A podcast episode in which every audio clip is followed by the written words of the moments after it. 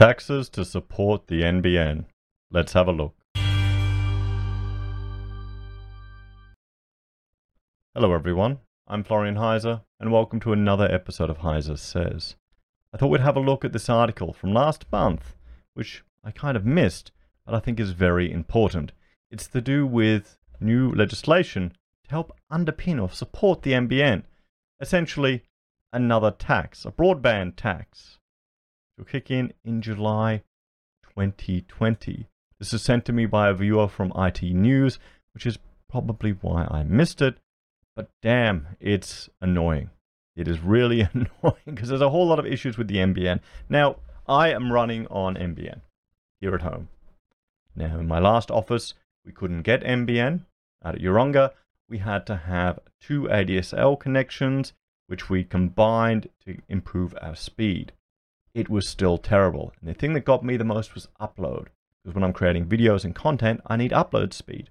When I'm creating point cloud data, receiving it or sending it, I need upload. We really got hit.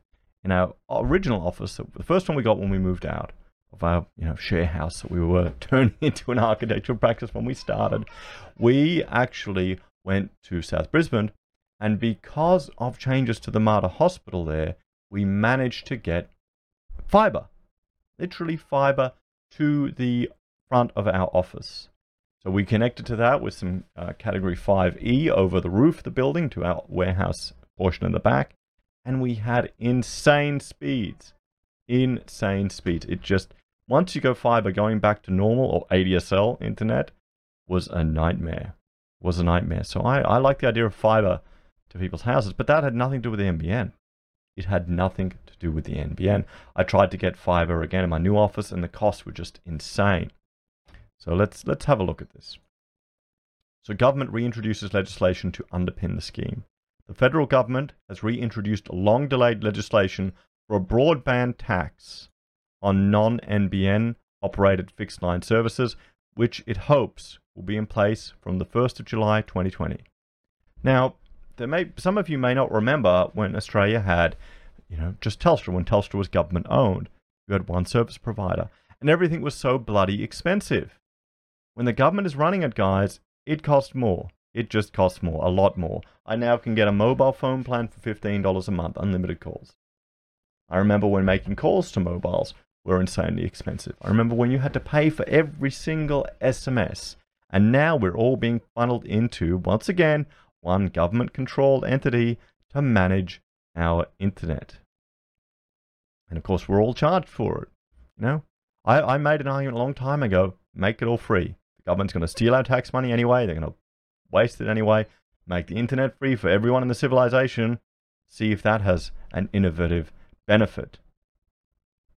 Probably all go to more subscriptions over in American companies, but still.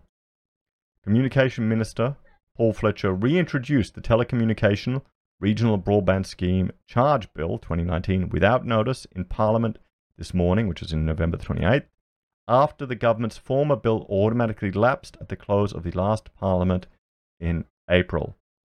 The bill, which was introduced alongside another complementary bill to establish NBN Co. as the new default fixed line operator in Australia, will see residential and business users of NBN equivalent fixed line services hit with a monthly fee of $7.10.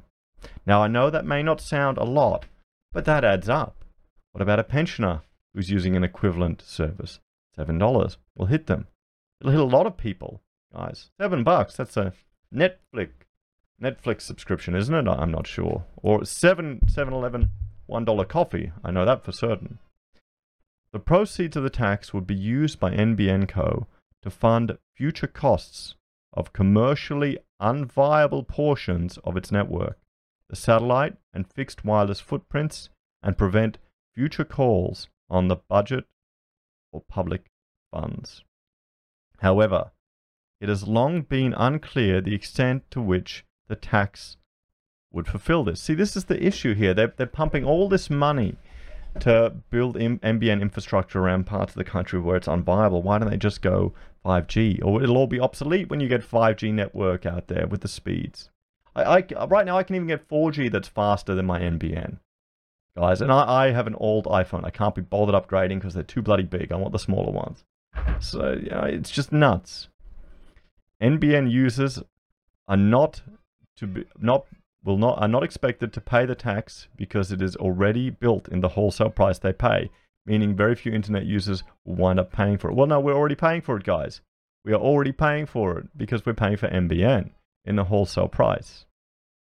The money collected from the base component of the charge will be used to fund the losses NBN Co. incurs in constructing and operating its fixed wireless and satellite networks, replacing the company's opaque internal cost subsidies from its fixed line networks, Fletcher repeated on Thursday.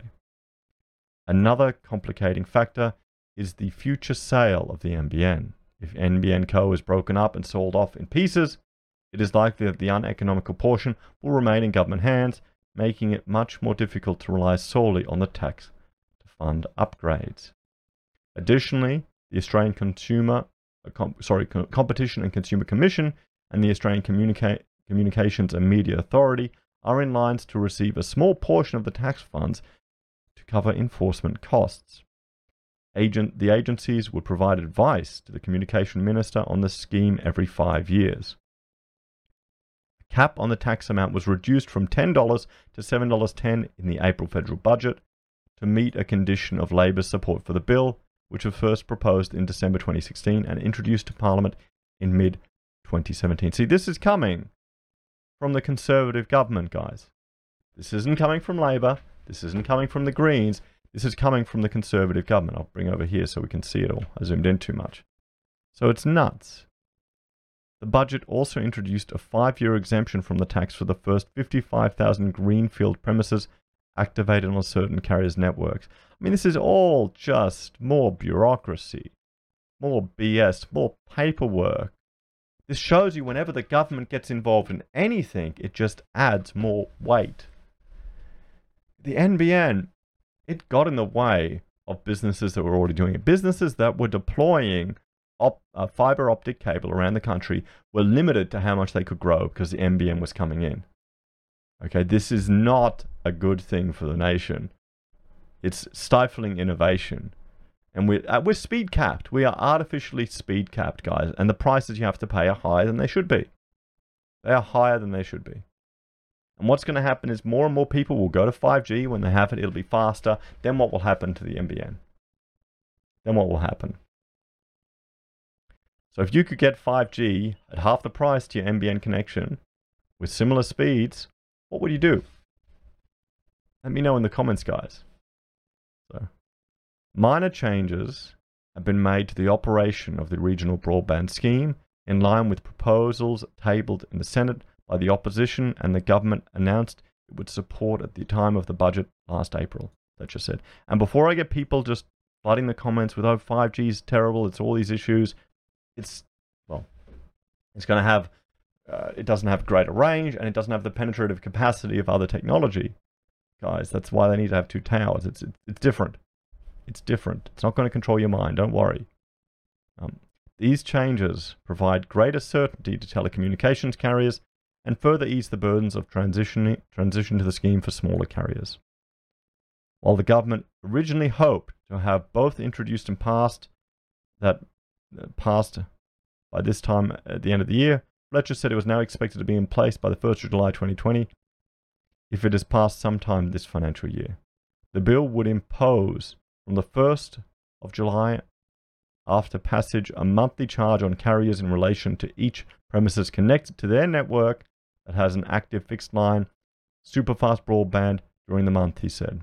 If the bill is passed during the 2019 2020 financial year, the proposed charge, which is a tax for constitutional purposes, would commence from the 1st of July 2020. There you go. More taxes to prop up the NBN. I'm, I'm not surprised. I'm not surprised. The bill along with the Complementary Telecommunications Legislation Amendment, Competition and Consumer Bill 2019, is expected to underpin the ongoing availability of essential broadband services to all areas of Australia, particularly rural and regional Australia. Fletcher said the bill's would provide a transparent and fair funding mechanism that supports the long term operation of NBN Co's loss making fixed wireless and satellite networks into the future. Debate on both bills was adjourned. So, guys, there we have it. Now, I'm just going to draw everyone's attention. If you want to learn more about the NBN, have a look at some of Steve Baxter's talks, presentations, or blog posts on it. He, well, as an entrepreneur in the tech industry and the internet industry, he knows a wealth of information about it, and he's not a fan. He is not a fan. When you see some of the things he has to say, it is shocking.